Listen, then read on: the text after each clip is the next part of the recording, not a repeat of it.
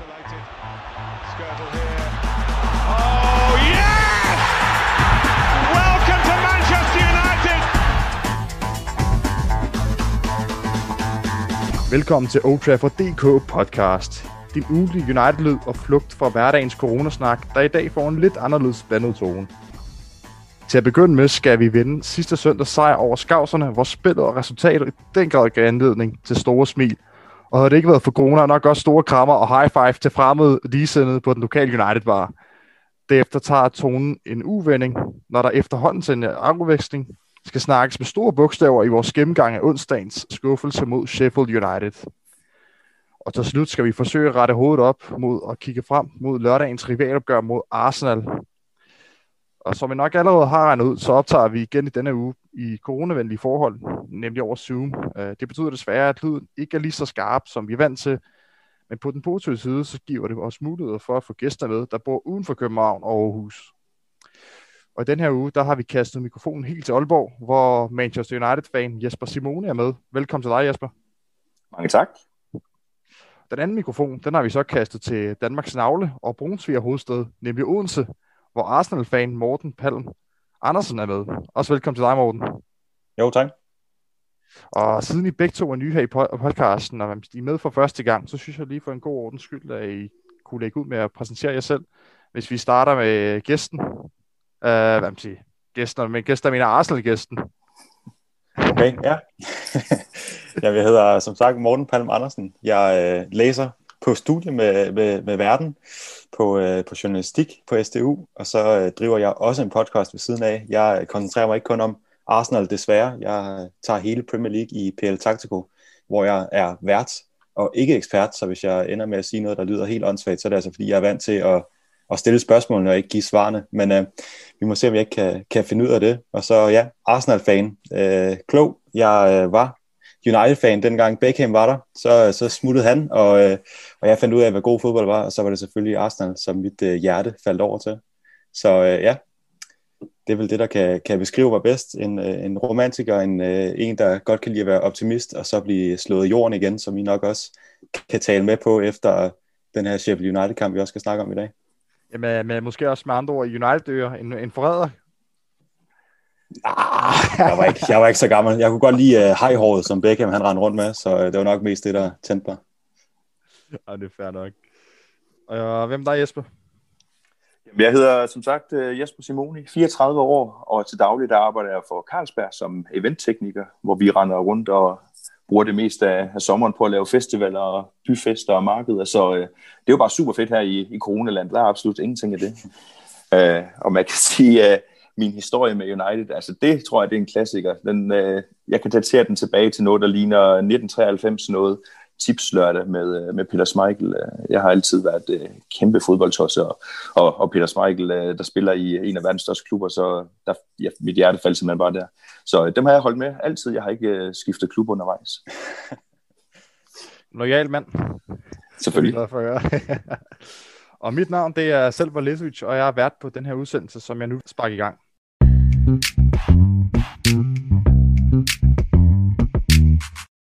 I søndags mødte United Liverpool for anden gang på en uge. Modsat forrige søndags kamp var der underholdning for alle pengene. Mason Greenwood og Marcus Rashford shinede, og Bruno Fernandes kom som sendt fra Gud ude fra bænken ind og sendte United videre med et fantastisk frisparksmål. Hvordan reagerede du, Jesper, da Bruno Fernandes scorede det her sejrsmål? Det var nok et af de største indvendige jubelbrøl, jeg, øh, jeg nogensinde har haft, fordi øh, jeg kan, jeg kan simpelthen ikke råbe derhjemme. Jeg får, øh, jeg får skæld ud af, af min bedre halvdel, når min datter hun ligger og sover. Så det var med, det var med knyttede næver, det var med vilde fakter og, og øh, onde øjne til følge, men øh, det var det hele værd. Det var kæft og fedt. Hvad, jeg, jeg, du så jo også kampen, Morten. Jeg ved ikke, du havde nok en mindre... Øh, der var nok en mindre gejst i din, øh, i din hvad skal jeg sige, observation af kampen. Øh, øh, hvordan så du øh, Fernandes' øh, skruningsmål? Jo, men altså som, øh, som fodboldelsker, der kan man jo godt lide, når et frispark bliver sparket, sparket klogt og godt ind, og det, det må man sige, at øh, Bruno Fernandes han gjorde her. Det er jo øh, et, et mål, som, som alle nok, uanset fan-tilhørsforhold, øh, vil holde ud og, og kunne se på, medmindre man er, er Liverpools fan selvfølgelig, men øh, flot eksekveret og et øh, pænt mål, som var ordentligt købet meget betydningsfuldt for, øh, for særligt United-fans. Ja, særligt United fans. Desværre ikke for, for Arsenal. De, nåede, ikke, de kommer ikke til at nyde, så er det godt af FA Cup i år, men... Uh, ikke i år, så er det godt, vi har, har taget den et par gange. Ja, det. Men hvordan var jeres sådan generelle oplevelse af kampen? Uh, hvis vi starter med dig uh, denne gang, uh, Morten. Jamen, øh, egentlig en kamp, som, som United jo kan være glad for, den måde, den, den bliver udlagt på. Man kan sige, FA Cup'en har altid sit eget liv, og de her øh, rivalopgør mellem Liverpool og United, jamen, de har også altid sit eget liv. I øh, ligaen, der blev det meget taktisk kedeligt, kan man også øh, kalde det, hvor her, der, der skal jo være en vinder, så begge hold er nødt til at, at, at komme ud af, af hulen, hvis man kan sige det sådan, og jamen, et Liverpool-hold, der gerne vil spille fodbold, det, det kan United jo godt lide. Nu kan vi se, at øh, mod Sheffield, der, der skal de tage teten mere, og så, så kan det godt være, at det her hold kommer lidt mere på, øh, ja, får lidt mere besvær ved det. Så øh, egentlig så, så lå den jo rigtig godt til United, og i en kamp, hvor det er afgørende situationer som frispark og så videre, der kan, der kan gøre det hele, så er det jo en, øh, en kamp, som United de øh, egentlig øh, stod til at have en rimelig fin chance til, og selvfølgelig så øh, mod Liverpool, jamen der er det altid svært, men, men egentlig så en, en kamp, som, ja, jeg havde egentlig forventet, at det ville foregå på den måde. Et uh, Liverpool-mandskab, der prøvede at diktere det, og så United, der skulle se, hvad de kunne komme med den anden vej, når de så uh, fik mulighederne. En god kamp. Hvad, hvad med dig, Jesper? Du, du har jo nogle andre følelser på spil i sådan en kamp, at uh, Morten har, han er jo som neutral observatør, men hvordan, kan, du besk- kan du sætte nogle ord på, hvilke følelser gik igennem dig, ikke kun ved 3-2-målet, men sådan hele, generelt hele kampen? Ja, men jeg, generelt vil jeg sige, at hele kampen, der, der jeg havde en fantastisk følelse. Altså, jeg synes, det er sådan en kopkamp, FA Cup-kamp, det, det kan bare noget specielt. Øh, og som Morten han også siger, der skal findes en vinder. Øh, og det var jo to vidt forskellige verdener. Altså nu, nu spillede vi jo 0-0 på, på Anfield en uge før, og det var taktisk låst, og øh, til tider, til tider, til det er kedeligt at se, som, i hvert fald som, som United-mand. Det var, øh, det var fuldstændig efter den skabelon, som, som Ole Gunnar har kørt med hele tiden. Så at se sådan en kopkamp, hvor det føles som om, at øh, spillerne de, de, de slipper deres øh, følelser fri, det er, det er bare det er fedt at se. Altså nu, nu bliver det jo 3-2, og jeg ved ikke, om man, man, man siger jo altid sådan, der er aldrig noget, der hedder ufortjent i fodbold. Uh, og min far, han er Liverpool-fan, han sagde til mig, I vandt kampen, men det var ikke fortjent. Uh, hvad er dit take på den, Jesper? Var det fortjent? Var det en fortjent sejr? Jamen, på mange områder synes jeg, det var fortjent. Altså, ja, man kan vente om at sige, jamen, hvad gjorde Liverpool, som, som gjorde, at de skulle fortjene den mere? Altså, jeg synes United, de, øh, de, øh, de jagtede den til sidst. Det synes jeg også, vi så i, i, i 0-0-kampen i, i Premier League. Så kan man altid diskutere, om vi er lidt heldige med, med det forsvarskok, som, som, som Liverpool leverer. Altså, selvfølgelig skal man også have heldet, men vi opsøger chancerne, vi, vi sparker øh, chancerne ind, når vi får dem. Så øh, du får ikke mig til at sige, at det ikke var fortjent. Som neutral observatør, Morten, synes du, det var fortjent? Jamen altså, fortjent og ufortjent, det samme som Jesper han siger. Hvornår kan man sige, om noget er fortjent, og hvornår er ufortjent? Øh, altså, man kan se, kampen der i, i går, kan vi jo blive ved med at vende tilbage til. Var det fortjent, at Sheffield United vinder den? Jamen, de spiller den jo på deres præmisser. Man kan sige, United har ikke spillet hele tiden, men derfor kan man jo godt at fortjene at vinde en kamp. Og scorer man tre mål, jamen så øh, uanset hvad, så plejer det jo normalt at give en sejr, medmindre at det er, er helt vildt. Så, så ja, klart fortjent, øh, og så en kopkamp, hvor det hele det øh, bliver afgjort af følelser, og, og hvem der er der, når det gælder, så er det selvfølgelig øh, kun en, der skal, skal afgøre det til sidst, og det er det fortjent, Bruno Fernandes at få lov at, at hakke sådan en frispark ind, og, og sende alle United-fans i ekstase. Altså, Solskjaer havde jo til kampen foretaget fire ændringer af startopstillingen sammenlignet med ligekampen mod Liverpool øh, ugen før. Øh, var der nogle af de ændringer, der kom bag på dig, Jesper? Mm, Nej, altså, det er både og. Altså, faktisk så kommer det måske lidt bag på mig, at han ikke uh, lavede flere. Men jeg synes, det var fedt. Altså, jeg, eller jeg vil ikke sige, at det kom bag på at man ikke lavede flere, fordi han er jo ikke kendt for nødvendigvis at lave så mange. Men jeg har måske frygtet, at han ville lave flere. Men altså, vi kan, hvis vi skal prøve at rende dem igennem, øh, i forhold til 0-0-kampen øh, på, øh, på Anfield, og så FA Cup-kampen øh, på Old Trafford, jamen der er det jo Dean Henderson, der, der står i stedet for De Gea. Vi har Cavani med i stedet for Martial. Vi har Donny van de Beek med i stedet for, Bruno Fernandes, og så Mason Greenwood øh, i stedet for øh, Fredge. Jeg kan godt være, at jeg fik blandet lidt om i det. Men, men det er i hvert fald de fire ændringer, og jeg synes, det var, øh, jeg synes, det var fedt at se øh, øh, den energi, som, som de gutter, der var med øh, i FA Cup-kampen, de, øh, de, de bringer. Øh, og det er noget af den energi, som, som jeg ofte har efterlyst hos, øh, hos United.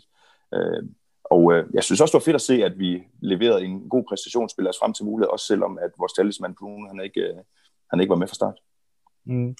Nu nævner du Bruno, han var jo en af dem, som startede ude Øh, altså det, det kom bag på nogen, kom det også bag på dig, øh, at, han ikke, at han ikke var med fra start. Det gjorde det i hvert fald på mig. Altså, jeg regner med, at han se ham fra start. Jamen, egentlig så kommer det bag på mig, men jeg synes et eller andet sted også, det var fedt, at han ikke var med, fordi sammen med Rashford, der synes jeg, at Bruno har været øh, en af de to, der har set mest presset ud til tider. Øh, og øh, jamen, jeg synes ikke, det skader noget, hvis spillere de starter ud, og samtidig jamen, så har vi jo altid mulighed for at sætte dem ind, hvis det, hvis det bliver nødvendigt. Og øh, jamen, øh, Ole Gunnar, han vurderede, at det var nødvendigt, og det var super godt set. Og hvordan synes du så, vi klarer os uden Bruno Fernandes? For igen, altså, vi har været meget afhængige af ham, som du selv siger, af Rashford og ham, og tidligere har, bare ikke, har det ikke set så godt ud, når han ikke har været med. Altså man har bare set, der har manglet en anden prik det her, øh, på det her hold, når han ikke har været med. Hvordan synes du, vi gjorde det uden ham her i søndag? Jamen, jeg, jeg, synes, altså, jeg synes, vi gjorde det overraskende godt, og, og jeg hælder lidt til, at, at det kan vi takke en mand som Pogba for, fordi meget af det kreative, det skal komme fra, fra Bruno og fra, fra Pogba. Pogba, altså ligesom så mange andre United-fans, han er lidt, øh, øh, et smertens barn, vil jeg sige. En fantastisk spiller, men altså, hold kæft, han spiller langsomt til, til tider. Men jeg synes, i, øh, i FA Cup-kampen, der han, han spiller med øh, forholdsvis øh, højt tempo, fordeler boldene super godt. Øh, så netop fordi han går ind og, og tager styringen så meget, som han gør, jamen så øh, savner jeg ikke på samme måde at se uh, Bruno på banen. Så, så jeg vil sige, at vi kan takke Pogba øh, utrolig meget for den kamp, der jeg synes, han spiller en fantastisk kamp, det må jeg sige nu nævner du en anden mand, som kom ind for sådan for Pogba. Jeg ved ikke, om det var en en til en Solskjaer lavede. Øh, det ved kun Solskjaer selv øh, og dem. Men Donny van de Beek, øh, han kom jo, han fik jo om siden chance fra start. Noget, jeg flere gange efterspurgte den her podcast, og Solskjaer lytter tydeligvis til den her podcast, og til, til vi gode budskaber. Men øh, hvordan synes du egentlig om hans præstation? For jeg synes, der var der sådan en delte meninger om hans præstation, når man kigger ind på hvad man siger, Twitter og andre sociale medier. Hvad synes du om hans præstation, hvis du kunne sætte nogle ord på det? Først så vil jeg sige, at jeg synes, det var super fedt endelig at se ham fra start. Altså, alle de der øh, små indhop og sådan noget, det, er jo, det kan selvfølgelig også noget, men hvis vi skal til at vurdere en spiller øh, øh ordentligt, så, så, så skal de have nogle minutter i benene, og det, det er også fra start, det kan være svært at komme ind. Øh, Jamen, jeg synes, jeg ved ikke, jeg synes, det var lidt blandet. Jeg synes egentlig, han fordeler boldene rigtig godt ud til siderne. Altså, vores, vores kanter var jo også øh, flyvende den kamp der. Det, det hjælper også på det. Øh, vores baks også for en sags skyld. Jeg synes, han kæmper lidt mere med relationerne øh, inden centralt øh, i banen, hvor man godt kan fornemme, at, øh, at øh, det går godt, at de træner sammen, men, men den der connection, som en kamp den giver, der, der synes jeg, han kæmper lidt mere med det. Så, så, øh, så det var, der var både op og ned, men, men igen, en mand, der stort set aldrig starter fra start øh, øh, i en FA Cup-kamp hjemme mod Liverpool, altså jeg, jeg kan sagtens leve med hans præstation. Altså nu, nu er han jo, hvad man siger, man kan godt kalde ham en bænkvarmer lige pt. Det er ærgerligt at sætte øh, hvad man siger, det markat på ham, for jeg synes, han er en, eller han, han er en dygtig fodboldspiller. Øh, hvad, hvad, med, øh, hvad tænker du, Morten? Vil, vil, vil han kunne være en spiller, der kunne passe ind i Arsenal? Altså, det er sådan en spiller, hvor I tænker, ej, det er, det, det er for dårligt, at man ikke bruger ham i United. Altså, der kan man da lige så godt have sendt ham til Arsenal. Øh, hvad, hvad tænker du ved om, om en spiller på, som Donny van de Beek? Jamen, det er da en, en spiller, som, uh, som man har været imponeret over. Hans tid i, i Ajax, og særligt i uh, Champions League-kamp, hvor man selvfølgelig har, har set ham. Det er ikke så meget æresdivisen, jeg, jeg får set hjemme i, i min stue, men uh, men de kampe, hvor man har set det, der har man da været imponeret, og uh, jeg havde også forventet, at han ville gøre et større uh, indtryk i uh, United. Har ikke fået så meget spilletid. Det er jo Donny van der Beek, Donny from the bench, uh, der, der tit kommer ind og, uh, og ikke rigtig får så mange minutter. Hvis der lige skal laves en udskiftning, der kan trække lidt tid, jamen så... Uh, hiver man fat i Donny. Og det er synd, fordi det er en spiller, som jeg havde forventet rigtig meget af, og en, uh, en United midtbane, som til tider sidste sæson så lidt uh, slagen ud. Jamen der kan man bare sige, modsat uh, her i år, der har han været fuldstændig sprudlende. Vi har, eller I har mange spillere, som, uh, som kan gå ind og tage de pladser. Fredge spiller rigtig godt, så han får stadig ikke plads, fordi at uh, McTominay og, øh, og Pogba selvfølgelig er helt vildt flyvende, og så Matic, hver gang han kommer ind, jamen det, det går også bare godt. Og så har man bare Bruno Fernandes, der ligger på, på tieren og tager den plads. Så det er svært for en, for en ung spiller. Og i Arsenal, jamen, det er, jo, det er jo svært at sidde og tage sin egen spiller ned, men vi har også haft vores problemer på, øh, på midtbanen. Det ser også rigtig godt ud. Min far han fik kaldt uh, Granit Xhaka for verdens bedste midtbanespiller her i, uh, i forrige, eller i, da jeg var hjemme i weekenden. Så ja, jeg ved ikke, vil der være plads til Donny på bænken? Det vil måske se, se meget godt ud. Så hvis vi vender tilbage til selve Liverpool-kampen og kigger sådan overordnet, så altså, vi, det var en helt anderledes kamp, som vi kom ind på øh, her i søndags kontra kampen forrige søndag, hvor den endte meget kedeligt 0-0, og var heller ikke en særlig specielt fed kamp, kan man sådan sige. Øh, hvad synes, hvad synes I, at United gjorde anderledes godt og mindre godt, øh, hvis vi tager sige, dit syn på det som en neutral observatør, Morten? Ja, men jeg ved ikke, om det er United, der gør noget anderledes godt. Uh, det vi har været inde på, det er jo det her med, at det er en kopkamp. Man er nødt til ligesom at, at, at komme frem, og, øh, og når, når, når Liverpool er nødt til at våge pelsen og, og komme frem og skabe noget, jamen så er det også en, en gave til United, når de, øh, når de gerne vil frem i de her kontra, og når de gerne vil spille lidt på de her marginaler, man måske kan få med sig, hvor man lige kan, kan fange Liverpool i, i ubalance. Så, så jeg vil ikke sige, at, at United lige frem gør noget, der er fuldstændig... Uh, øh, kommer helt bag på folk, men, øh, men, men det, der er anderledes, det er, at der er noget mere på spil her, og det tror jeg lå rigtig godt til, til United, at der var nogen, der skulle ud og, og våge pelsen, og at, øh, at det så kunne blive Liverpool, der, der lige trådte en gang frem, hvor de måske skulle have været lidt mere påpasselige, jamen øh, det tror jeg var, var rigtig fint til United. Øh, hvad tænker du, Jesper, i forhold til, hvis vi nu også, hvis vi bruger at sammenligne det med kampen uden for enden, altså der, det er jo resultatmæssigt, der er jo stor forskel, 0-0 til 3-2, men der var også været noget spilmæssigt, der er noget, der sker noget spilmæssigt også, for at der, at kan opstå så mange mål. Øh, og måske, nu nævner Morten nogle tilfældigheder, for eksempel det, at Liverpool har et ben for meget frem øh, på en situation, end, øh, end de skulle være påpasselige. Øh, øh, hvad tænker du, som United gør bedre i den anden kamp, men også hvad de gør mindre godt i den anden kamp kontra den første kamp? Jeg synes egentlig, jeg synes egentlig Morten han siger det meget øh, godt. Jeg ved ikke, om de gør så meget anderledes, hverken bedre eller godt. Altså det, det er men mentaliteten, den er helt klart anderledes. Altså, hvor man, hvor man vil være tilfreds med en 0-0 på, på Anfield, så ved man allerede godt fra første sekund her i FA Cup-kampen, at, øh, at øh, jamen, man skal frem over stepperne. Altså, jeg synes generelt, vi spiller med, øh, med, med højere tempo i FA Cup-kampen. Øh, selvom vi, vi øh, kører nogle gode kontra øh, i slutningen af, af Premier League-kampen der, så, så synes jeg generelt, at vi holder tempoet meget bedre i, øh, i, øh, i den seneste FA Cup-kamp her. Øh, og vi har også nogle hurtigere kanter, undskyld, øh, øh, ganske ofte i, øh, i 0-0-kampen, der lå, øh, der lå Pogba og, og Bruno og, og byttede lidt rundt ud på, øh, på, øh, på højre siden, og det er jo ikke ligefrem øh, de to hurtigste spillere. Øh, der er selvfølgelig en relation der, men, men ved at få, øh, få Rashford øh, og, øh, og, øh, og Greenwood ud på fløjene, jamen der kommer langt mere tempo ind. Øh, de skaber plads til, øh, til øh, Luke Shaw, som, ja, shout-out til ham. Jeg, kæft, jeg er vild med ham. Jeg synes, han er fantastisk. Han har virkelig, virkelig steppet op. Øhm, ja, og, og Wan Bissaka over på den anden side. Så jeg synes, tempoet og, og flowet i spillet, og så øh, generelt, øh, at vi var, vi var villige til også at tage nogle flere chancer. Øh, og det åbnede, det åbnede selvfølgelig også øh, op for nogle muligheder for, for, for, for Liverpool. Det er klart, når, når Mohamed Salah han begynder at score mål, så, så ved man, at der har været plads, fordi det, det har han ikke gjort for meget her på det sidste. Så, men med tempo og indstilling, synes jeg helt klart er, er den største forskel på de to kampe. Ikke? Mm.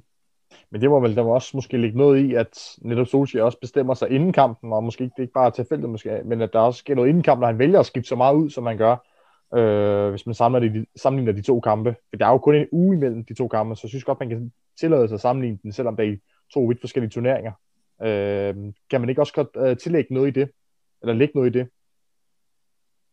Jo, jo altså helt, øh, helt sikkert. Øh, generelt med United, så virker det til, at, øh, at det går sgu meget efter planen i forhold til, hvad, hvad, hvad, hvad Solskjaer han har besluttet sig for. Altså, vi, øh, vi kan jo se den taktik, vi kører sådan mod øh, øh top 6-holdene. Nu bliver det så spændende at se, om vi kører den samme mod Arsenal også, når det ikke er øh, top 6. Øh, nå, øh, men, men, øh, men, men den synes jeg egentlig, vi følger til punkt og prikke. Så kan man altid være, være uenig med den øh, taktik. Jeg synes, det, det er kedeligt at se på ganske ofte, men, men de følger den. Så når han beslutter sig for, at der skal ske noget, jamen så, så synes jeg egentlig også, at man kan se på spillerne, at de, at de følger det. Og det er altså mere af det, tak. Hvem imponerede dig mest i den kamp? Øh, jeg fik Øh, Uh, ja, jeg fik kampen, ja. ja. Ja, men egentlig, altså for mig der er forskel på, hvem der imponerede mig mest, og så på uh, man of the match. Fordi uh, jeg har egentlig uh, Mason Greenwood som ham, der imponerede mig mest. Men jeg har Marcus Rashford som for mig klart er hendes bedste spiller. Men, men det var bare fedt at se Greenwood komme ind igen, uh, hak på kassen, og ja, fuldstændig enig med, med kommentatoren i kampen, så han skal, han skal måske kigge lidt mere op og, og spille lidt mere, men altså en, en ung gut, der, der har været nede i en downperiode efter en fuldstændig vild sæson sidste år, uh, som sparker fantastisk med begge ben altså, der får jeg ikke øh, ondt i røven, når han klapper til den nogle gange. Og, altså, det var bare fedt at se ham øh, smile og juble igen. Ikke? Og et mål og en assist. Altså, øh, og det var helt klart øh, øh, sådan øh, et, højde, et højdepunkt for mig. Øh, men banens bedste, den får han alligevel ikke. Den får han alligevel ikke. Hvem er så, hvem er så din banens bedste, Morten? Er du med os, Morten? Eller er han kan Nok den der top 6, jeg fik nævnt før, der, der, der kortslutter det hele.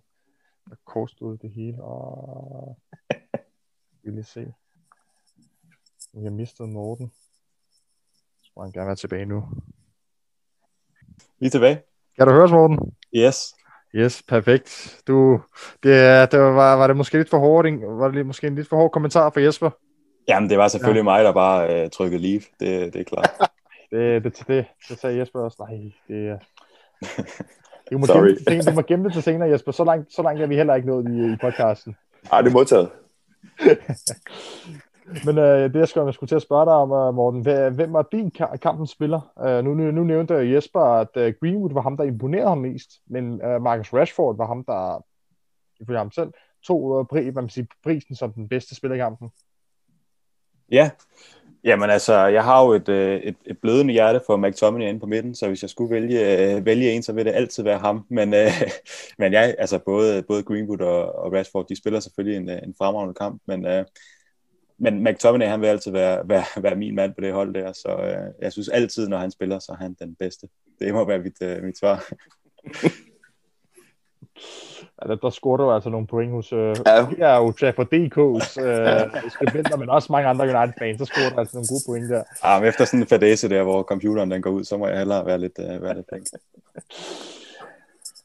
Altså nu, nu er vi jo videre til femte runde, Jesper. Uh, hvor højt bør vi så prioritere FA Cup'en? Næste modstander hedder West Ham United. Uh, hvor højt bør vi prioritere den, når vi har både Premier League, og vi har også øh, Europa League uh, om ikke så længe at bekymre os om? Jamen, jeg synes, vi skal prioritere den højt, øh, og jeg, jeg forsøgte inden at prøve at, at rangere det lidt, og for mig, der vil Premier League altid være der, vi skal gå øh, all in. Det er, det er det, vi spiller for, det er det, vi lever for, det er, øh, det er Premier League. Men, øh, men jeg har FA Cup'en øh, rigtig højt øh, øh, på, på, på en anden plads ellers. Øh, altså, vi trænger til nogle trofæer. Ole Gunnar trænger til nogle trofæer. Vi trænger til at komme i en final. Og, øh, og øh, normalvis, øh, eller jeg vil ikke sige normalvis, men i hvert fald desværre i de andre sæsoner, der har jeg nok også prioriteret, øh, hvad det hedder, Europa League rimelig højt, fordi det har været øh, vejen ind til Champions League. Men når vi ligger, hvor vi gør nu, hvor, hvor, hvor, øh, hvor Champions League-pladsen gerne skulle sikres igennem ligaen, jamen der er jeg sådan set uh, tæt på at være fuldstændig ligeglad med, med, med Europa League. Uh, nu skal vi også møde spansk hold, så, så, så der er vi hurtigt ude, uh, viser historikken. Uh, så, men FA-koppen, altså, jeg synes bare, vi skal, jeg synes, vi skal gå all in på den. Altså, jeg kan ikke se, hvorfor vi ikke skal kunne satse på, på to turneringer. Det, ja. Vi har vel også truppen til det, har vi Jo, det, ja, det synes jeg da. Jeg synes et eller andet sted, det, at, at den seneste kamp der mod Liverpool, den viser, at vi kan lave uh, nogle udskiftninger, som, og vi har nogle sultne spillere, der, der, der, der kommer ind. Altså, men jeg, jeg vil så også sige, at, at jeg synes også, at vi er sårbare. Vi skal ikke have for, øh, øh for mange skader, øh, hverken øh, defensivt øh, nede i den centrale forsvar, Luke Shaw heller ikke, og jeg må indrømme, jeg blev lidt nervøs, da jeg så Rashford, han, øh, han humpede afsted. Øh, det er også en mand, jeg vil være, være ked af at, øh, og, og, og mangle. Så, så hvis vi kommer til, at der er nogle af dem, der har skavanker, når vi skal, når vi skal spille næste runde i FA Cup'en, så vil jeg også, også være klar til at sige, jamen så, så skal de ikke spille. Altså Premier League, det, det er første prioriteten, øh, selvom vi har gode reserver.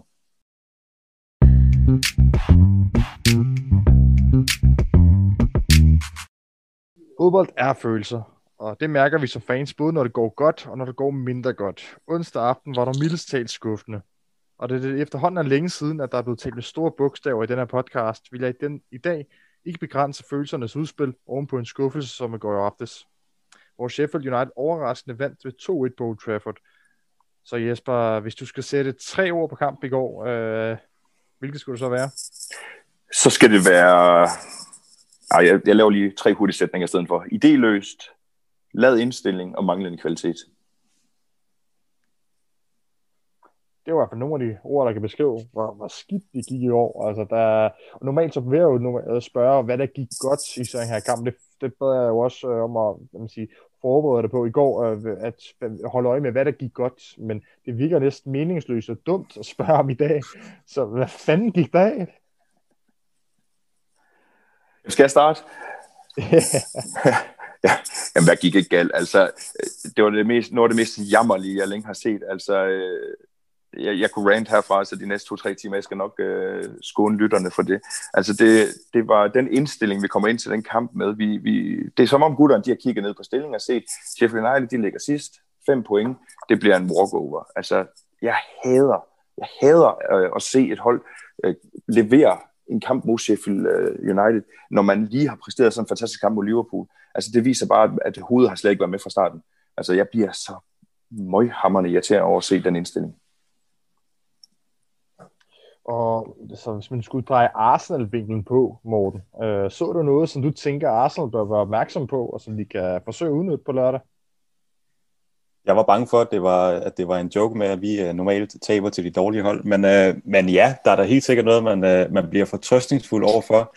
Men øh, som vi har snakket om, så, så, så er det jo de her store kampe, de har, de har deres eget liv. Og, og der er bare ikke noget, der hedder, hedder form lige pludselig. Man kan sige, at Arsenal er inde i en god form. United har også været det.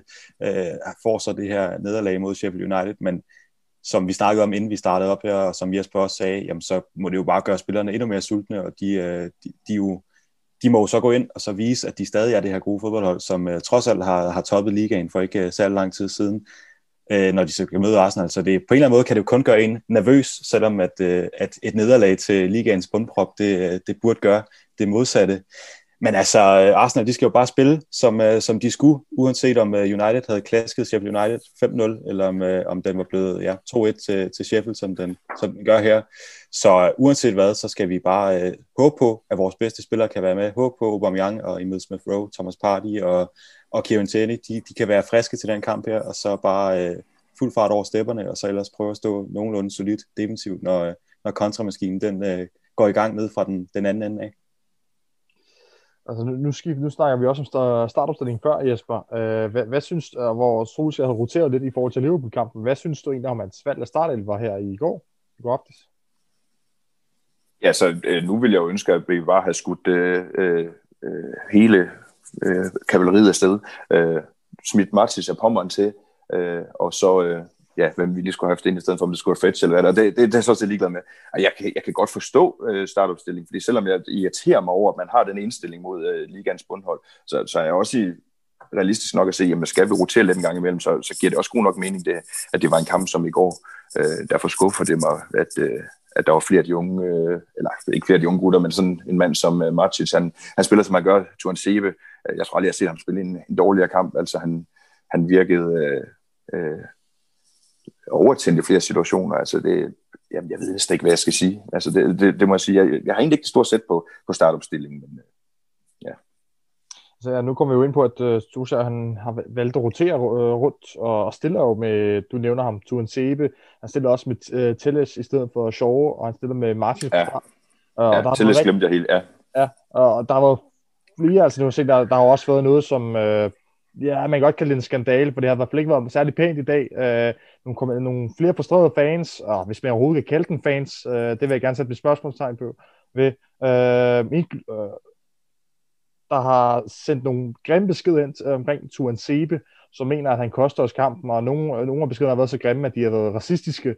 Øh, man kan selvfølgelig godt forstå noget kritik på en spiller, men racisme er jo aldrig i orden. Men hvis vi, lægger de racistiske kommentarer væk, de, de fans gider jeg slet ikke at snakke om. Uh, Øh, synes du så, at øh, kritikken mod Tuan Sebe var berettiget? Altså den fodboldmæssige kritik? Altså, jeg vil lige starte med at sige, at, at jeg synes bare, vi skal blive enige om, at øh, de idioter, der, der har ytret sig øh, racistisk mod uh, Tuan Seba og Martial, det er ikke fans. Jeg gider ikke bruge mere tid på dem. Altså, undskyld mit sprog, men fuck dem. Øh, Tuan Sebe, jamen det var ikke godt i går, og om kritikken den er berettiget, jamen, det synes jeg på mange områder, men jeg, jeg satser da kraftigt på, at han er nok den, der, der er mest selvkritisk. Øh, jeg sad også og rykkede mig selv i håret i går, og tænkte, jamen Jamen, jeg, jeg, jeg kunne slet ikke se, altså for stod det til mig, at han skulle rykke ud, altså. Øh, men, men, men jeg synes, der var mange spillere, der, der skuffede i går, og om, om han skuffer mere end, end, end så mange andre, det, det ved jeg ikke, altså. Han, jeg, også han er skide uheldig ved deres øh, 2-1-scoring. Altså, den, den bold, den går jo aldrig nogensinde i kassen, øh, hvis ikke han rammer den, og øh, jeg vil da hellere have en forsvarsspiller, der forsøger at blokere en bold, end han bare står og, og laver en Simon Poulsen med hænderne på, på ryggen og, og gør sig smal. Så imponerende var det ikke, men ja, jeg ved sgu ikke, om han var så meget ringere end alle andre. Men øh, nu, nu tænker jeg også uh, i forhold til, fordi der, der var jo flere kommentarer, hvor der også var nogen øh, inden for altså, Ultra for DK's eget univers, der mener, at, uh, at han simpelthen, altså hvis man ikke har stillet med ham, så har man ikke tabt kampen. Altså, at, mener det var så gralt, det er selvfølgelig svært at sige, men altså, var, var det så skidt, at jeg tror du, at vi havde, at det havde været et anderledes resultat, hvis jeg spillede med Lindeløf, eller nu var Bailly godt nok skadet, men hvis vi nu har set på en, en fedt Bailly, hvis han har spillet, Ja, det er jo hypotetisk. Det, det, det kan jeg ikke sige. Altså, øh, jeg går ud på, på første hold. Og det synes jeg også, at Tuan Seba, han normalvis, altså han rammer den uh, overhovedet ikke i går øh, og fred være med det. Øh, Lindeløf har også før kejlet rundt, altså øh, øh, Bailly, vi har startet med ham, jamen altså Bailly, han er jo typen, han, hvis han ser en anden mand få en fiber, så, så, så får han sgu også en selv. Så det kunne være, at han var skiftet ud efter 10 minutter. Altså, så, så, så jeg ved ikke, om, om det har været inden så hvis det har været en anden forsvarsspiller, altså det måske en anden, vi også kom ind på før, det var jo Nemanja Martic, og han, han er jo lidt, han er jo en spiller, der er sådan et, en smule langsom i sin boldopgang, og det, han er ikke lige så hurtig som vores andre midtbanespillere, og har mente også, ham skulle smide på porten, øh, eller pommeren til, sagde du. Øh, så han var, altså, du mener ikke, han var den rigtige mand at spille på midtbanen? Det mener jeg bestemt ikke i går, øh, og det kunne du nok også, det, jeg vil faktisk godt sige, det, det tænkte jeg allerede, da jeg så startopstillingen. Øh, ham og Pogba ind på midtbanen. Jeg har, jeg har noteret ned, at det er nok øh, Vesteuropas langsomste øh, øh, centrale midtbane. Altså øh, mod et hold som Sheffield United, hvor vi øh, på hjemmebane simpelthen bare skal have noget tempo i, og så, øh, så rykke dem rundt. Øh, så synes jeg, det er, så synes jeg, det er helt vildt, at man starter med, med Matic øh, inden. Fint nok, han skal have minutter, så er det måske i anden halvleg, at vi skifter ham ind, men øh, ej, det synes jeg var helt sort, det, det må jeg sige. Hvis, hvis jeg skulle nævne noget med den øh, startopstilling, jeg fik ikke lige øh, nævnt ham før, så, så er det den, øh, så er det Martins, øh, den fatter ikke en skid Ja. Så, du, så jeg mener du godt, man kan kalde det naivt af Solskjaer, at han vælger at stille med en spiller, der er sådan lidt langsom i sin boldopgang, når vi skal have tempo. Vi ved, Sheffield United, de står jo dybt, og det kender de, det er en tendens, de har. Det gør de mod de store, de står dybt og forsvarer. Øhm, der skal tempo mod for at kunne udbryde dem. Så var det måske lidt naivt af Solskjaer at tænke, nu svætter Martins ind for at spare på Fred og McTominay.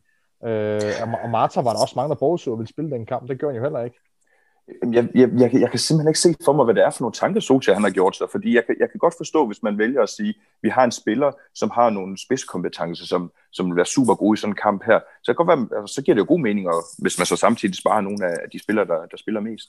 Men jeg kan simpelthen ikke se, hvad det er for en spidskompetence, som Martis har. Jeg kan godt se, at han har spidskompetence. Jeg kan ikke se, hvad de skulle bidrage til til en kamp mod uh, Sheffield United. Uh, så, så jamen, det er helt slukket for mig. Det, det, det må jeg sige. Så nu, nu pegede du på nogle spillere før, øh, der, der skuffede dig af dem, der kom, øh, hvad man siger, der kom ind øh, i startopstillingen, der var blevet roteret rundt på. Hvem, gener- hvem skuffede dig generelt mest i kampen af alle spillere? Og også Solskjaer, ham kan vi også godt øh, inddrage, hvis du... Jamen, jeg, altså, jeg, jeg, jeg, jeg tænker, at vi, jeg prøver at skille den af. Altså, Solskjaer, han får, øh, han får en bejemand for den der. Altså, jeg synes, øh, en del af ansvaret ligger på hans skuldre. Øh, når det så er sagt, så er det ikke ham, der spiller kampen, så, så der er altså også nogle spillere, der skal kigge ind af. En spiller, jeg havde glædet mig ekstremt meget til at se, det var netop Telles ude på, på Venstrebakken, men øh, øh, ej, jeg, jeg var godt nok ikke øh, imponeret. Han har nogle, nogle fine øh, indlæg en gang imellem, men, men det, jeg synes, der, der, der var det største problem, det var, at United normalvis, når vi spiller med Shaw, øh, så alt spillet bliver bygget op over i venstre side. Øh, Shaws øh, kombinationsspil sammen med Rashford, det sidder øh, lige i skabet i øjeblikket. Øh, I går ser vi stort set alt opspil gå via Wan-Bissaka øh, på, øh, øh på højre kanten, og når jeg nu fik kaldt Martins og Pogba de langsomste i Vesteuropa, så vil jeg sige, at Wan-Bissaka han er nok en af de dårligste offensive øh, wingbacks øh, i Vesteuropa. Fantastisk defensiv, men offensiv, der bringer han godt nok ikke øh, ret meget kvalitet. Øh, så Telles øh, tilstedeværelse på venstre side, hans manglende øh, rates op ad kanten, øh, hans manglende kombinationsspil med, øh, med vores folk derude, det, øh, jeg synes faktisk, det var lidt bekymrende. Øh, så ja, han har en kæmpe stjerne med mig, for det virker til, at han har, han har presset sjovt til at, til at blive bedre, men øh, jeg synes, der er et pænt stykke endnu. Jeg, han skuffede mig, det må, det må jeg skulle sige.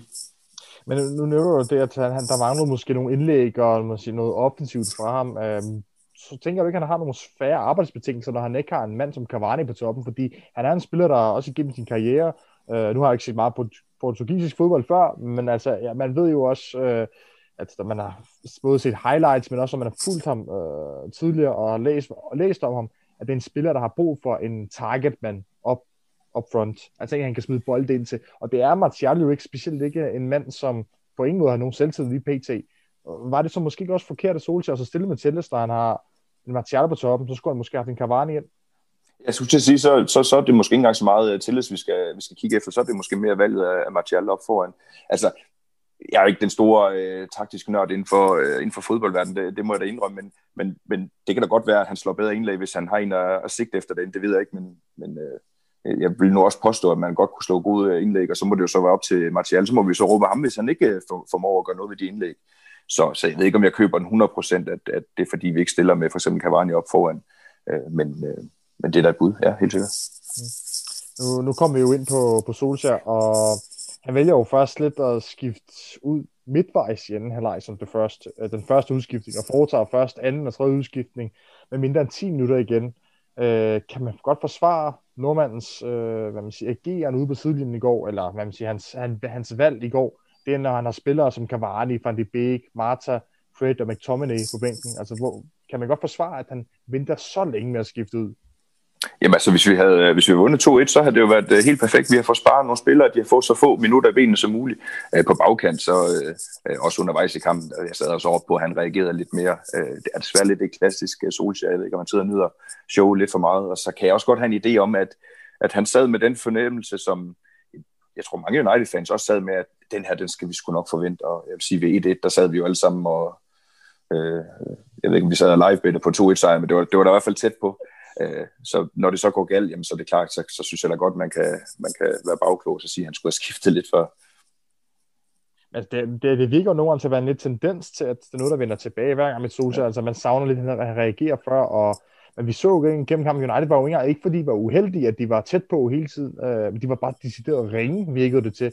Så det, der, der, han, så, han så ligesom det, som vi, som vi også gjorde, forhåbentlig, at at der ikke skete noget, så der har så mange gode kort ude på bænken, så, har, så bør han vel også måske skifte ud.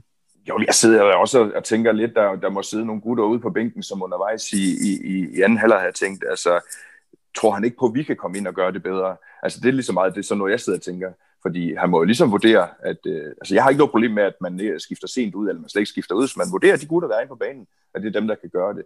Øh, jeg vil sige, hvis det er det, han er kommet frem til i løbet af anden halvleg, så, øh, altså, så skal vi skulle lige have en snak. Ja, altså, man kunne jo godt forstå om tidligere, øh, dengang, hvor han, øh, hvor han havde spillere som Andreas Pereira og Jesse ja, Lindberg, som ja. de bedste offensive kort, øh, hvis man kalder det de bedste offensive kort. Øh, men når man har alligevel så mange profiler som Cavani, Van de Beek, Marta, altså, der har han jo mange kort at spille med. Øh, hvis vi også, nu nævnte jeg det før, Morten, til dig, om, om man kunne bruge en spiller som Van de Beek så altså, hvad, hvad tænker du, når, når du sidder som en hvad man siger, almindelig fodboldfan og ser, at der er så gode fodboldspillere ude på bænken, og de ikke bliver brugt øh, i en kamp som den mod Sheffield? Jamen altså, jeg tror nok, at det, at det er fordi, at øh, Socia, han jo tror på sin, sin gameplan. Han må tro på, at, at de her spillere, de kan, de kan gøre det. Ellers så har han jo ikke valgt dem til at starte med. Han tror vel også på, at øh, nogle af de spillere, han har på bænken, er nødt til at have lidt, lidt pause. Jeg ved ikke, øh, lige Donny van de Beek, han kommer nok udenom den. Men, øh, men i hvert fald, så, så, så, så er der jo en grund til, at man vælger at, at skifte sig sent. Han ved forhåbentlig, at, øh, at det gik det gik dårligt, altså det, det gjorde det, men United har også været bagud før, og så har de alligevel øh, kæmpet, kæmpet sejren hjem, og som Jesper siger, jamen ved 1-1, der forventer man jo bare, at, at United ligesom tager den her til sidst, og så, øh, så var alt jo godt, at den så ender at den modsatte vej, og det er Sheffield United, der ender med at tage sejren. Det er jo, det er jo selvfølgelig ærgerligt, og så kan man sidde nu og sige, jamen skulle han ikke have gjort det anderledes? Og jo, det, det skulle han da nok, men, men han har jo valgt den startopstilling af, af en grund.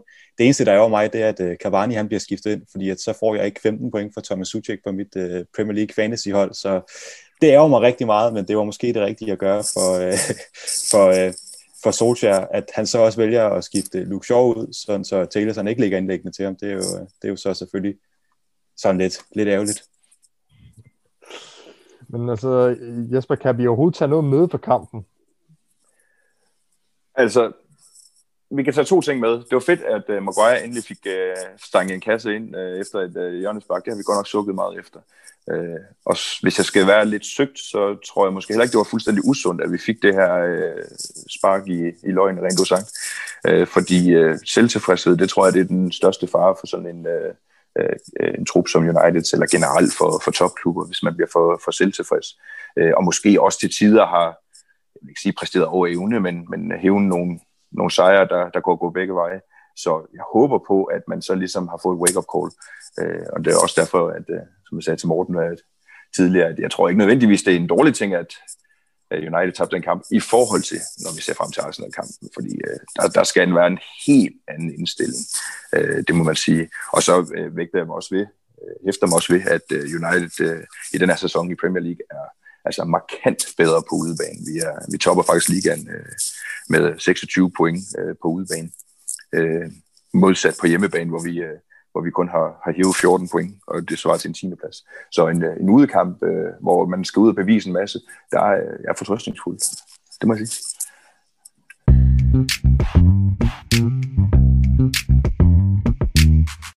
Et slag på trynen, eller et slag i løgne, som, øh, som Jesper så fint formulerede det før.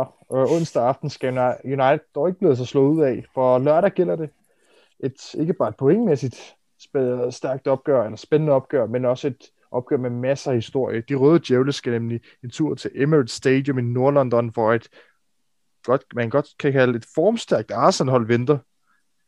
Øh, sidst de to klubber mødtes, der endte den jo ja, desværre 1-0 til Arsenal efter 90, efter min mening meget kedelige minutter. Tror jeg, at de, at de får en øh, mere underholdende kamp på lørdag, hvis vi starter med dig, Morten?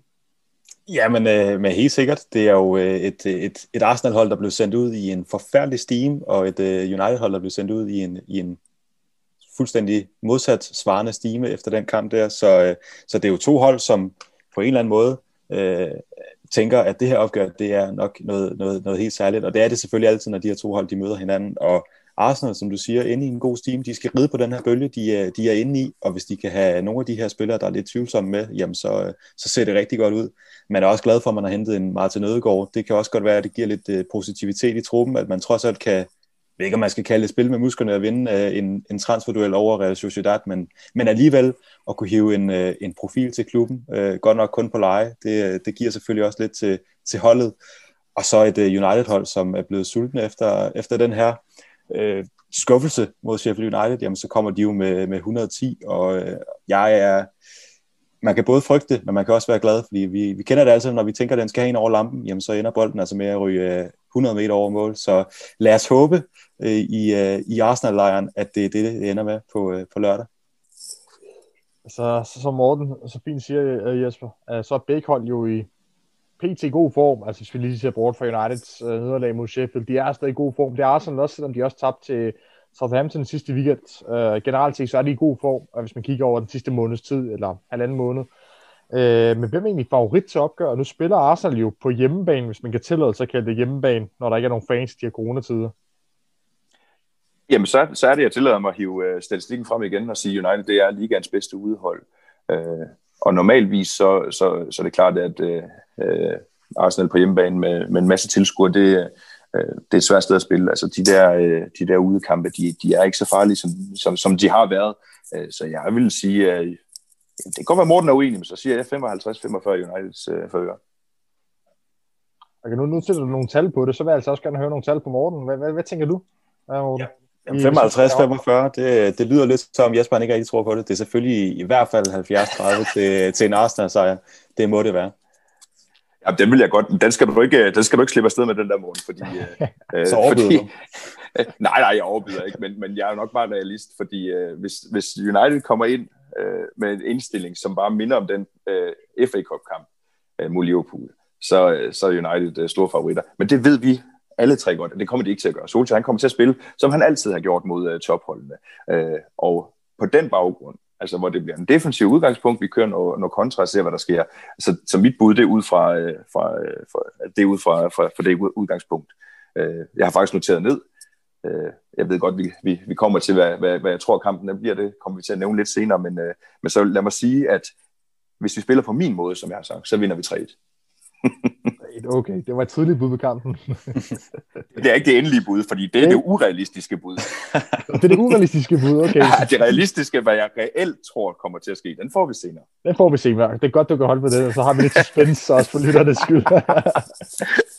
Men okay, så kan jeg fornemme lidt, at du, du måske regner mere en tilgang, øh, den her øh, man sige, sædvanlige top 6 tilgang, som vi har haft. Den lidt, som du også kaldte lidt kedelig øh, tilgang, altså når vi har spillet 0-0 mod de andre hold. Det kommer vi ind på senere.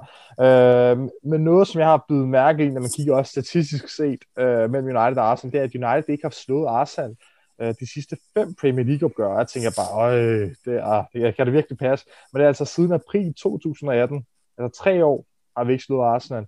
Øh, hvad skal United lykkes med for at kunne slå Arsenal, Jesper?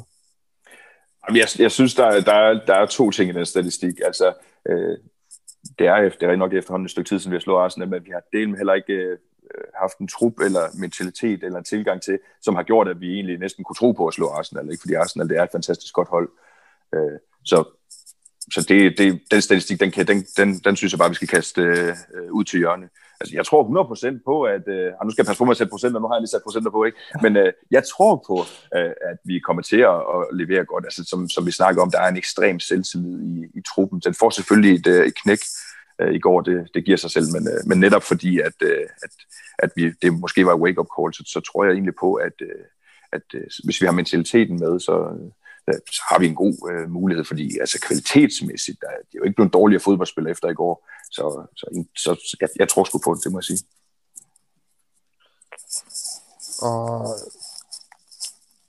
hvis, øh, hvis vi nu igen tager den her man siger Arsenal-vinkel, eller, sniger se, eller indsnæver det på den Arsenal-vinkel, Morten, øh, hvad skal United være opmærksom på hos Arsenal? Altså både i forhold til, hvad de kan, hvad de kan udnytte, men også hvad de skal passe på?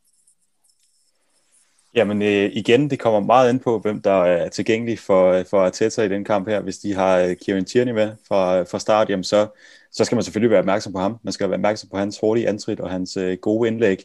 Jeg tvivler lidt på, at det måske er, er det rigtige at slå indlæg med, mod øh, Harry Maguire, og så hvem han ellers har, har med sig inde ved siden af, hvis, øh, hvis angriberen han hedder Lacazette. Men, men om ikke andet, så er det en, en spiller, man altid skal holde øje med. Og så i det hele taget, det her med, at, øh, at meget kan ske på, på meget kort tid med de her unge spillere, der også har fået chancen, Emil Smith Rowe og, og Saka, der jo har et fuldstændig fantastisk samspil. Så, så det, man skal være opmærksom på, det er jo egentlig det uventede. Man, øh, man skal ikke gå ind og tænke, jamen, det er sådan her, vi, øh, vi forsvarer, eller det er sådan her, vi, vi, øh, vi, jo, man må godt have en plan for, hvordan man angriber, men, men det er det uventede, det er det her med, at, at det hele det kan ske på, øh, på et splitsekund, og så, øh, ja, man må bare være, være vågen hele tiden, hvis ikke, at, øh, at de unge spillere, de, de skal, skal nappe en 2-0 sejr, som øh, nok også er det, det forhåbentlige bud. Om jeg har et mere realistisk bud senere, det må vi jo vente og se. Men nu, nu, siger, nu, nu kommer du ind på, hvad United skal passe på, men er der noget, så du som Arsenal-fan frygter, at øh, noget, som United kan udnytte? Altså en svaghed, du ser hos Arsenal, så du tænker, det her, der håber jeg ikke, at Solskjaer trykker på øh, i sit, hvad, sit øh, panel, eller hvad vi skal kalde det. Jamen altså, i, i mange, mange år, der har, der har defensiven jo været en, øh, en virkelig øh, svækket, øh, svækket del af, af Arsenals hold. Det synes jeg ikke, det har været i år. Jeg synes, det ser egentlig rigtig godt ud, og en øh, Gabriel, nu har han godt nok en, en ærgerlig kamp mod Southampton i, øh, i FA-koppen, men ellers så en spiller, der har gået ind og, og ligesom øh, forstærket det her øh, defensive udtryk, som der er i Arsenal. Vi har nogle midtbanespillere, der også er gode til at, at arbejde den anden vej, så det er jeg egentlig ikke så bange for. Det er mest, når, når der kommer jernblødninger på, på midten eller i forsvaret, når vi får nogle, nogle ærgerlige udvisninger, eller, eller nogle, simpelthen nogle, øh, nogle, nogle, nogle ærgerlige situationer i det hele taget, som gør, at kampen kan ændre sig. Vi har set øh, Xhaka få, øh, få nogle, øh, nogle mærkelige øh, røde og gule kort, og øh, ja, Gabriel, som jeg også nævnte, han har også øh, nappet nogle stykker. Holding, han har det også med en gang imellem lige at, at, at tage på hovedet, men øh, hvis, hvis det kan, hvis man kan, hvis man kan være i kampen, hvis man kan have hovedet med sig hele tiden, så, øh, så er jeg egentlig ikke så bange for, hvad, hvad United de kommer med.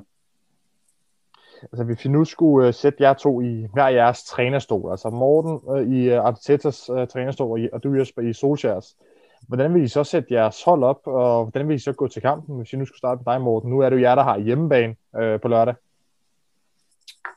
Jamen, øh, først og fremmest så håber jeg ikke, at jeg skal sidde i, i Artetas stol. Jeg tror, han er lidt mere øh, kvalificeret til det. Jesper kunne nok godt tage Solskjaers. Det, det vil nok ikke gøre den store forskel. Men øh, hvis jeg sad i Artetas stol, skulle være i den, jamen, så ville jeg selvfølgelig krydse fingre for, at jeg havde alle mine bedste spillere, og så ville jeg simpelthen stille med dem, og så vil jeg ikke vælge at, øh, at prøve Ødegård af, men simpelthen håber, at Emil Smith-Rowe's ben, de kan, de kan holde 90 minutter, fordi det har vist sig at være vores talisman, det er den, øh, den unge kreatør på midtbanen, som, øh, som simpelthen har, har sørget for, at vi har været inde i en rigtig god stime på det seneste. Og så vil jeg selvfølgelig håbe på, at den kreativitet og de unge spillers sult, og at øh, de også godt ved, hvad det her det betyder, det simpelthen kunne, kunne bære det igennem. Øh, hvordan vil du gå til kampen? Fordi der, altså, nu, nu, du siger, du stiller det bedste hold. Hvordan vil du gå til kampen? Så vil Arsenal skulle stille taktisk sådan noget, som de gjorde på Old Trafford, eller vil du bruge at blæse ud af banen, som de, bruger, som de gjorde mod Chelsea? Tidligere på sæsonen, og det virkede jo så godt, at de, de vandt jo med 3-1, og kunne efter mangens mening har vundet med fire mål øh, i mm. den kamp. Ikke? Øh. Ja, vi var jo et andet sted i processen, da vi, øh, da vi mødte United sidst, hvor vi er, ja, man kan sige, igen, held og uheld, hvornår, øh, hvornår er det egentlig, men måske heldig at få en, øh, en 1-0 sejr der, hvor vi har et mere defensivt udtryk. Øh, Artetas plan var jo der, at vi skulle, vi skulle styrke defensiven. Det har han gjort nu skal vi simpelthen bare ud og, og lave nogle mål også. Det har vi også vist, at vi, at vi godt kan finde ud af. Så, så jeg vil hvis det var mig, øh, nu er jeg fodboldromantiker, så jeg vil ikke tænke så meget over, at, øh, at det var den defensive, vi skulle have, have, ud, have, ja, have fokus på. Så vil jeg selvfølgelig sørge for, at, øh, at jeg havde en god firebakkæde, men ellers så øh, sørge for, at vi simpelthen skabte noget, og det skulle, øh, det skulle være os, der skulle tage kampen i, i hånden. Jeg ved godt, det er nok er den forkerte måde at spille United på, men øh, om ikke andet, så vil jeg være naiv, og så vil jeg gå ind til kampen og, og satse på at score flere mål, end, end hvad øh, United kunne. Så en god Wenger-stil, kan man næsten sige. Ja, ja, ja, ja. Altid. Det er lidt en naiv tilgang, som du selv sagde. Præcis. Optimismen, og så, øh, så skal det nok gå galt. Og, og Jesper, nu, nu, nu, nu kommer Morten ind, nu kommer Morten ind på, og jeg ved ikke, om vi, skal, jeg ved ikke, om vi skal, om vi skal give det, tage det som en kompliment til dig, eller om uh, som, uh, en, en diss til, til Solskjaer. Øh, er klart en diss til, til Solskjaer, øh, fordi nu fik jeg lige sagt, at jeg var en taktisk idiot, og så går der to minutter, og så sidder Morten og siger, at jeg kan klare det lige så godt. Ikke? Så, så, så den, den, det, det er dog en til Solskjaer, desværre. ja, desværre. Øh, men altså, hvis nu du skulle få lov til, at du fik helt magt over det her United-hold, og du skulle få lov til at stille et hold øh, af spillere, og selv skulle bestemme, hvordan taktikken skulle foregå, om du så vil vælge det taktiske, eller om du vil gå, gå efter hvad man siger, at motivere den, øh, som man nok må tænke, Solskjaer også satte så meget på. Hvordan vil du så gøre? Jamen, jeg vil droppe den indstilling og den tilgang, vi har til, til, til kampene mod de, mod de ja, ja, top 6 øh, holdene og Arsenal. Øh, ja, vi har jo ikke fået ret mange point ud af det. Vi, øh, øh vi, vi, vi står afventende, og og nu sagde Morten før, at han, han var dejlig øh, romantisk og håbede på, at Arsenal de, øh, de bare kom frem af banen. Og det må jeg sige, så, så håber jeg, at Morten han sætter sig i Artetas stol, fordi det vil simpelthen være en gave for United, hvis, hvis Arsenal det beslutter sig for, at de vil ud og spille fodbold. Fordi det er øh, mod, øh, øh, øh, mod de øh, ja, mellemgode hold, har vi leveret godt, hvis de gerne vil spille lidt fodbold. Øh, og øh, altså, jeg tror ikke på, at Solskjaer han kommer ud og, og, og blæser op af, af fløjene, som, som jeg håber. Det, jeg tror, det bliver fuldstændig det samme, som vi har set tidligere. Jeg tror også, at det er det, Arteta forventer. Øh, og derfor er mine forhåbninger i forhold til Solskjaers tilgang, de, de skulle nok desværre ikke så store. Så du, så du tror ikke, at han har lært noget af kampen mod Liverpool her sidst, hvor han modsat de andre kampe, vi har spillet mod top 6-holdene, hvor der ikke har været så meget, som selv sagde, jeg ved ikke om du, altså, der har mange nogle, noget nosser i deres spil, kan man mm. sige. Det, det viste de mod Liverpool, uden tvivl, det kom vi også ind på tidligere. Du tror ikke, han har lært af det, og tænkt, det, det vil jeg tage med til kampen på Emirates, fordi det gik jo så godt mod Liverpool, og Arsenal, med respekt for Arsenal, Liverpool er jo et bedre hold end Arsenal. Ah. Marginalt. Jeg tror... Ikke i de her dage. Ikke i de her dage. Nej jeg tror desværre ikke, han har lært særlig meget af det, og jeg tror, keyword, det, det er FA Cup kontra Premier League. Øh, vi snakker om det tidligere, den tilgang, man kan have til en FA Cup-kamp, hvor det hele skal afgøres, den, øh, det er noget helt andet end Premier League, og jeg tror desværre, at Solskjaer han er mere end villig til at, til at sælge den her for en, øh, for en uafgjort. Øh, jeg håber, han har lært noget af det, fordi det var, da, det var en fed kamp at sidde og se på, også hvis man øh, prøver at isolere det væk, at det var mod Liverpool, som altid øh, giver noget ekstra.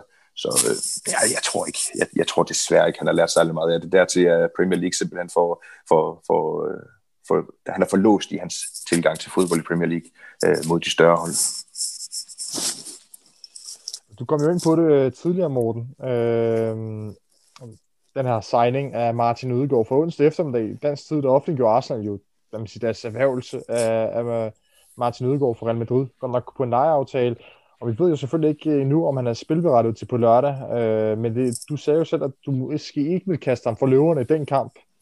Mm, vil, vil det så være en spiller, man kunne øh, have siddende på bænken, så man kunne kaste ind som et, man sige, en, en joker, hvis det ikke går Arsenals vej til at begynde med?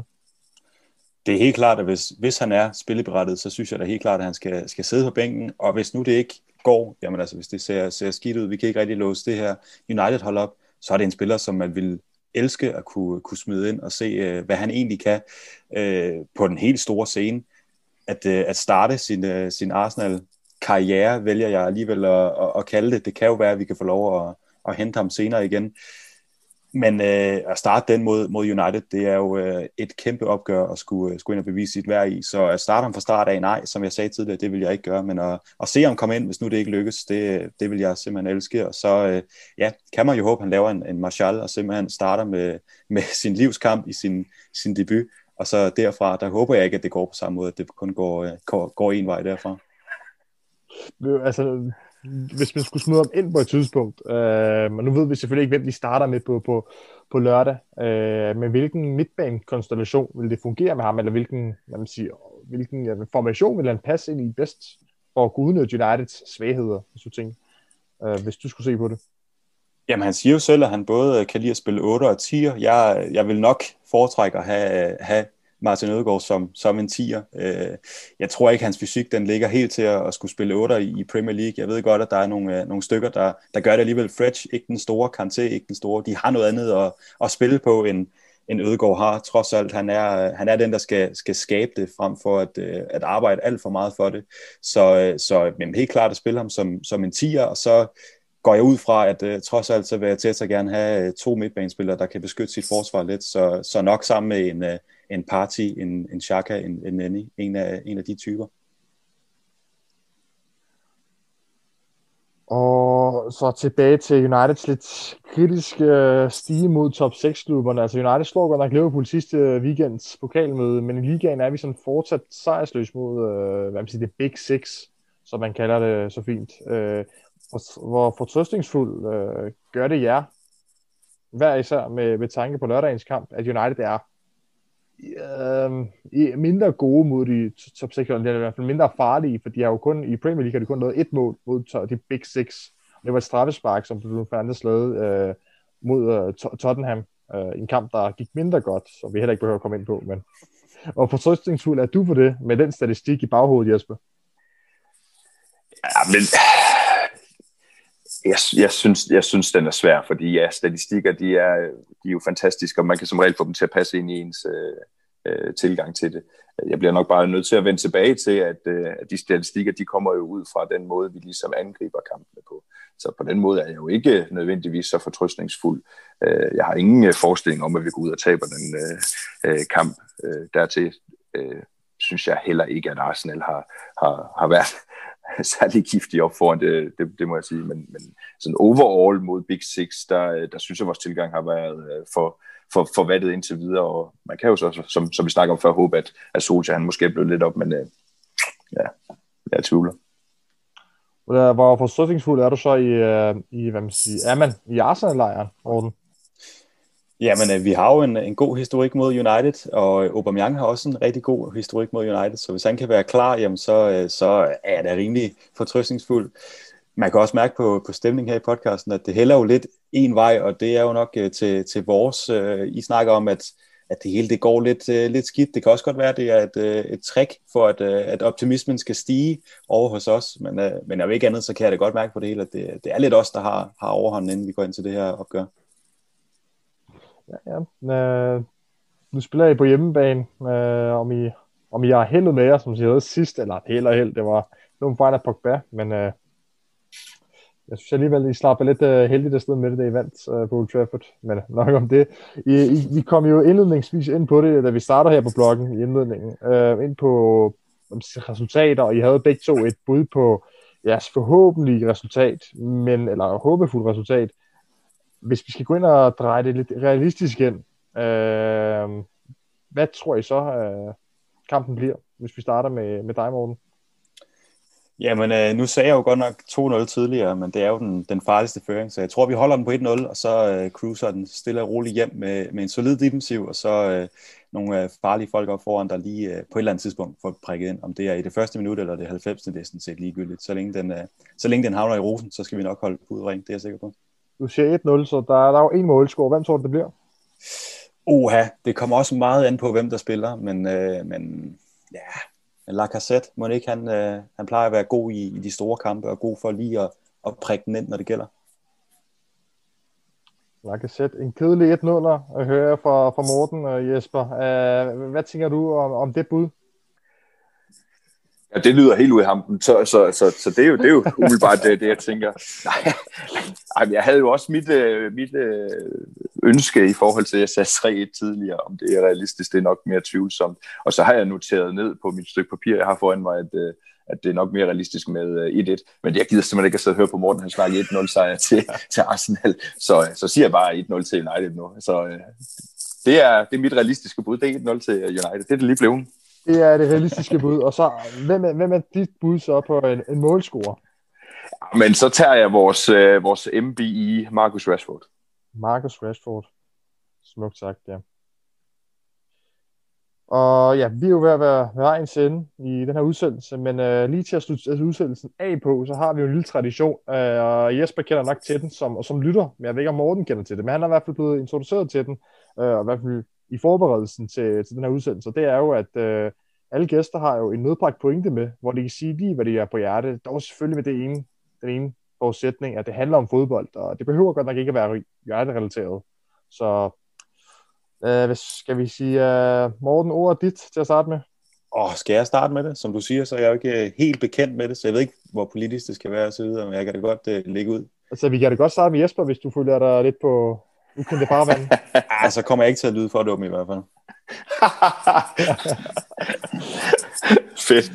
Jamen, jeg kan, godt, jeg kan godt tage den der. Jeg vil sige, jeg har jo lidt en, en dommerfaglig baggrund jeg har selv dømt en, en masse fodbold, sådan Sunday League-niveau. Øh, derfor er jeg rimelig meget øh, dommernørd. Så jeg tager et ledigt standpunkt nu, og så vil jeg faktisk godt, eller måske delvist ledigt standpunkt, jeg vil godt rose øh, øh, var i England lige nu, som det er øh, lige nu. Der får de, der, de får lidt rus med på vejen. Og det er ikke kun som United-fan, det er ikke kun på grund af alle de øh, sindssygt tynde straffespark, vi har fået, fordi det skal gå guderne det, vi har fået. Ej, jeg synes, øh, hvis man kigger på VAR i England sidste år, øh, kontra den måde, vi bruger det på i den her sæson, der er sket ekstremt meget. Øh, måden, de vurderer hands-situationer på i feltet, der er der blevet lempet meget op for det. Bare det, som vi ser i Danmark med et on-field review, altså hvor det er dommeren, der går ud og tager en beslutning, det ser vi også meget mere i England nu det giver øh, meget mere ro på banen. Spillerne stoler mere på det, der sker, og som fans øh, sidder vi ikke med fornemmelsen af, at det er en eller anden idiot, der sidder i, øh, i, et, øh, i et busskur i London og, og, og, og tager kendelserne. Så jeg synes, de er på deres, øh, jeg synes, det var i England går den, går den rigtige vej, og, øh, og så, øh, men altså indtil de lærer det, så må de jo dømme de strafspark til United, sådan er det jo. Så øh, altså en ros var lidt... Øh, lidt Delvis ros. Ja. Delvis ros. Det er, det er ja. sige, nyt for, for lytterne den her udsendelse. Vi har haft masser af frustrationer kastet ud på var, så men det er også jeg tænkte nok, vi, lige, vi godt lige udfordre det lidt, ja. så det er lige også dejligt at høre noget nyt. Øh, det er også, vi er også ved at være tænkt over. Jeg har selv overvejet, om jeg skulle bandlyse det, hvad man siger, frustrationer mod var mere, som medbragt point, for man har hørt den så mange gange. Øh, så det er også fint, at vi får noget modsat. Det er også dejligt. modsat holdning så Morten, så har du i hvert fald øh, set formatet for det, eller hørt formatet for det. Jamen, jeg, jeg tør godt nu. Du tør godt nu, kaste ja. på farvandet. Jamen, når, når Jesper han vil tage det, tage det ledige standpunkt, så vil jeg bare sige det, vi alle sammen vi tænker, og det er selvfølgelig, at øh, i en liga med utrolig mange dygtige vensterbacks, også i, øh, i, i samme klub, vi ser at Teles blive hentet til, til United, Luke Shaw, der lige pludselig stemte op, og, og ja, gør sig til en af, af ligaens bedste backs, jamen der er det jo helt utroligt, at Kieran Tierney han kan være den ubestridt bedste på den plads med længder endda. Og det er, det er min pointe, det er simpelthen, at han er fuldstændig fantastisk. Og at øh, en mand, der spiller i, i shorts og t-shirt i snevær, man kan ikke andet end elske ham. Og han er, øh, ja, mit, min pointe er, han er simpelthen den bedste Vesterback. Og jeg ved godt, der er en anden fra, fra samme nationalitet, som, øh, som måske har haft den plads i noget tid, men uh, der er vist ingen tvivl længere. Og uh, jeg kan se på Jesper, han er også meget enig. Men altså, nu er det, nu er det godt nok din medbragte pointe, men jeg vil gerne udfordre den lidt. Og lade det kunne du ikke sidde på det Fordi Jesper sagde jo tidligere, at han var jo helt vild med show. Så jeg ja. ved om Jesper også, øh, om jeg skal give, give mikrofonen videre til Jesper, så han kan få lov til at argumentere for, at, øh, at det ikke er Tierney, der er den bedste i Premier League på den position. Battler vi? Nej, jeg synes ikke, vi skal, jeg synes ikke, vi skal, skal battle der. Det går til, at nu har vi haft så god en stemning, synes jeg, den sidste times tid. Ej, jeg vil faktisk godt uh, gå rigtig langt og så sige, jeg synes faktisk også, at han er en fantastisk spiller. Jeg synes, at han har en fed indstilling og uh, ja, kanonspiller, men, uh, men uh, der er jo en grund til, at han spiller i Arsenal eller ikke i United, så, så den tager sjov.